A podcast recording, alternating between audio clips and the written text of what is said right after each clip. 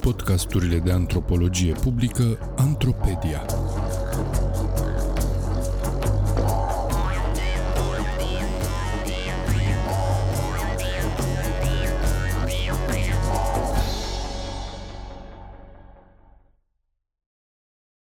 Homeschooling. O poveste despre copii, părinți, bunici și norme.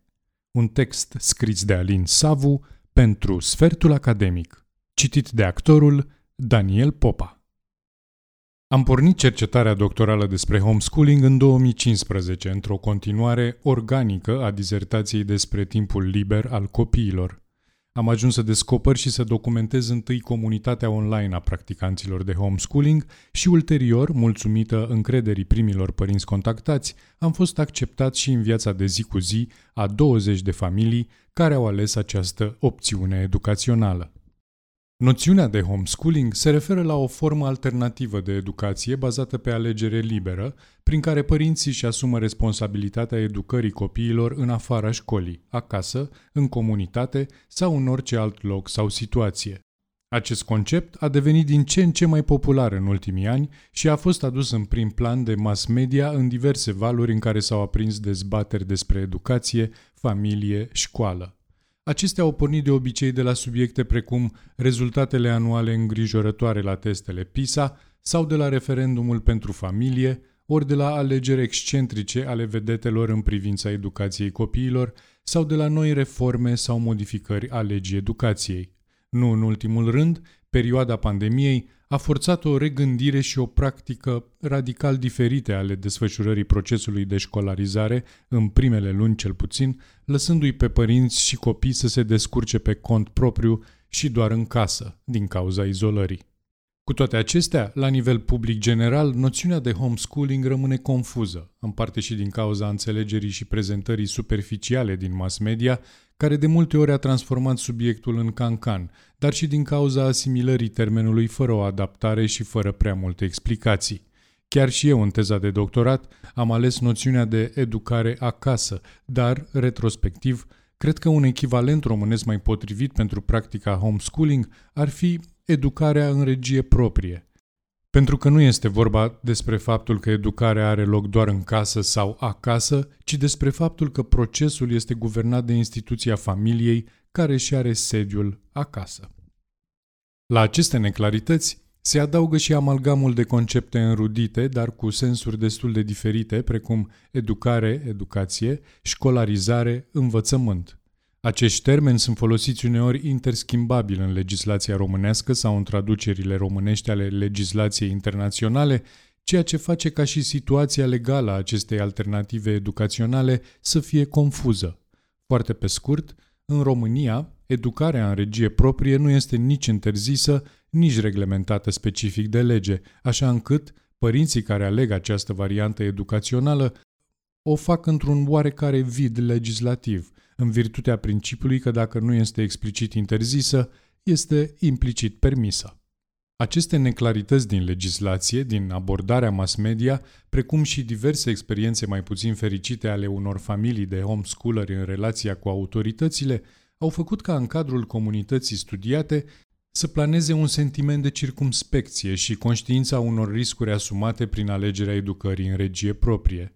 Cu toate acestea, Odată ce am reușit să explic scopul studiului și abordarea mea pentru a înțelege acest fenomen, părinții și mai ales copiii implicați în cercetare s-au arătat deschiși să mă facă părtaș la experiența lor.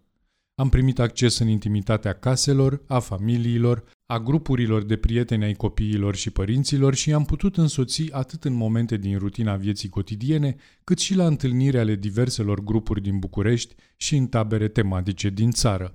Am aflat pe această cale că decizia de a face homeschooling vine, printre altele, cu avantajul libertății de a alege ce se învață, modul cum decurge învățarea, persoanele, comunitatea care ghidează sau sprijină procesul de învățare, ritmul, programul și locul activităților. Copiii își asumă astfel conștient o parte din responsabilitate pentru propria devenire, simțind că trăiesc alături de adulți într-o lume pe care o pot influența prin propriile alegeri.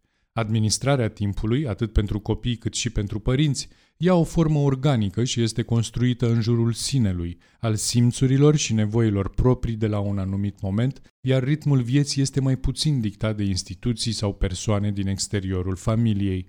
Așadar, timpul împreună în familie este redefinit ca resursa cea mai importantă, iar acest mod de educare îi ajută pe părinți și copii să fie împreună atunci când au nevoie. Cornel, 40 de ani tată. Am muncit ca nebunii până acum și când au venit copiii ne-am oprit. Cred că se poate, dacă planifici cel puțin, să-ți faci așa niște etape și să stai cu copiii atunci când trebuie. Eu acum am timp să stau cu copiii mei și nu am nevoie de un sistem în care să-i bag. Oricare ar fi el, pur și simplu nu am nevoie. Alegerea educării în regie proprie nu e așadar doar alegerea unei metode de predare-învățare, ci presupune redefinirea sau împlinirea stilului de viață, a celor mai importante rutine, pentru că educația în sine este un fenomen social strâns legat de valori importante și practici cotidiene primare din familie, gospodărie, societate. Prin urmare, această opțiune vine și cu potențiale complicații sau dificultăți, iar dintre cele mai profunde care au ieșit la iveală pe parcursul întâlnirilor și interviurilor cu membrii familiilor cea pe care o abordez mai detaliat aici este legată de relația cu familia extinsă, cu bunicii, unchii, mătușile.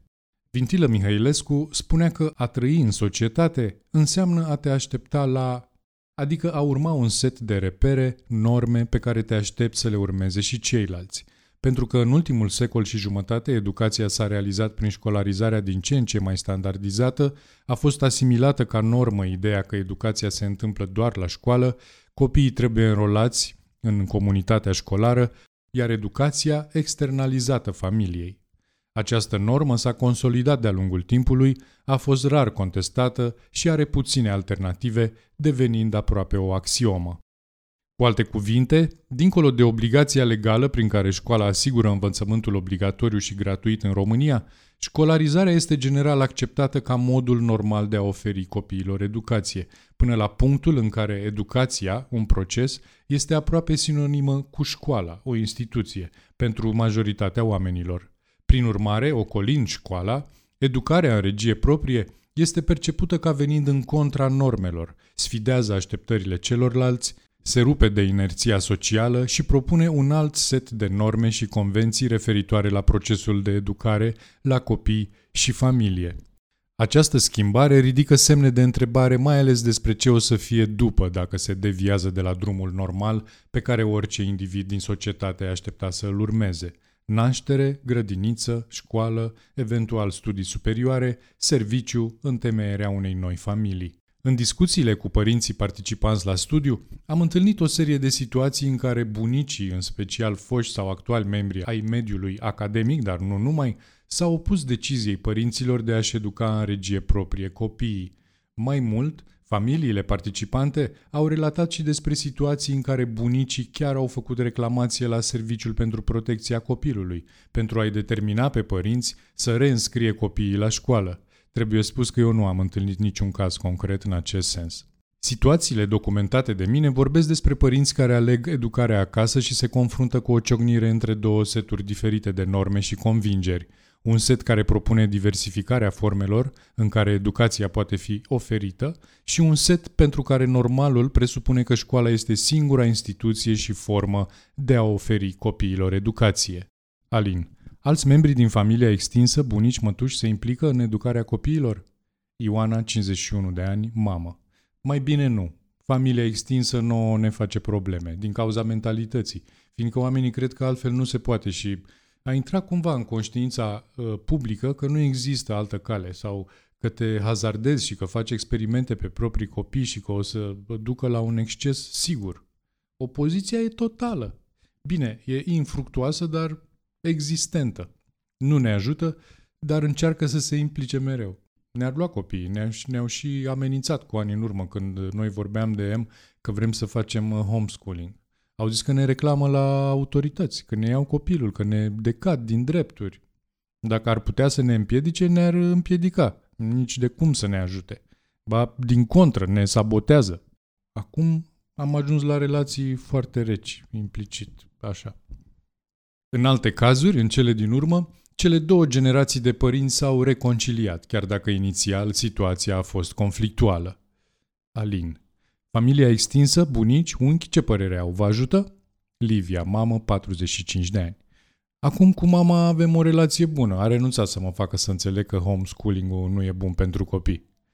Dar înțeleg că a încercat. A încercat, da. Dar după ce m-am certat de vreo două ori cu ea, s-a potolit.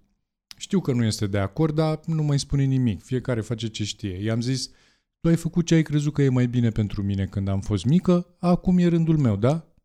În majoritatea familiilor participante la acest studiu, relațiile cu familia extinsă sunt bune în ceea ce privește opțiunea de educare, chiar dacă au existat inițial unele reticențe din partea rudelor. Chiar și atunci când există totuși acceptare, schimbarea provocată de alegerea unui stil educațional și de viață diferite se propagă în ritmul și rutina vieții apropiaților. Unii părinți vorbesc despre o apăsare asupra bunicilor care simt nevoia să fie în rând cu lumea, să se coordoneze cu sistemul normativ cunoscut și respectat de-a lungul vieții de ei înșiși și de comunitatea în care interacționează. După cum relatează o mamă, această presiune socială pe care bunicii o simt e amplificată de așteptările lor de la părinți, dar și de așteptările grupului social al bunicilor. Practic, alegerea educării acasă, pe lângă numeroasele schimbări pe care le aduce familiei nucleare, are potențialul de a transforma considerabil experiența vieții bunicilor ce își doresc să se implice în creșterea nepoților. Eva, 34 de ani, mamă. E chestia asta de integrare care eu îi înțeleg că și eu am stigmatul ăsta și obișnuința asta a turmei, pentru că eu e ceva cu care am rămas de pe vremea lui Ceaușescu, din păcate. Nu știu cât ai prins tu, eu n-am prins, sunt născut în 90, fix după. Ok, noi am prins. Dacă și eu am prins, îmi dau seama că părinții noștri au prins foarte mult și au niște sechele, nu? Care cu siguranță nu mai pot fi nici măcar ameliorate, dar rămite corectate. Și ei își doresc să fie copii, ă, nepoții aliniați. Este normal. Dar nepoatele lor o să iasă din tiparele astea. Au ieșit cu aia, au ieșit și cu aia, o să iasă și cu asta. Cred că o să fie o lovitură de grație pentru ei. Și chestia asta că...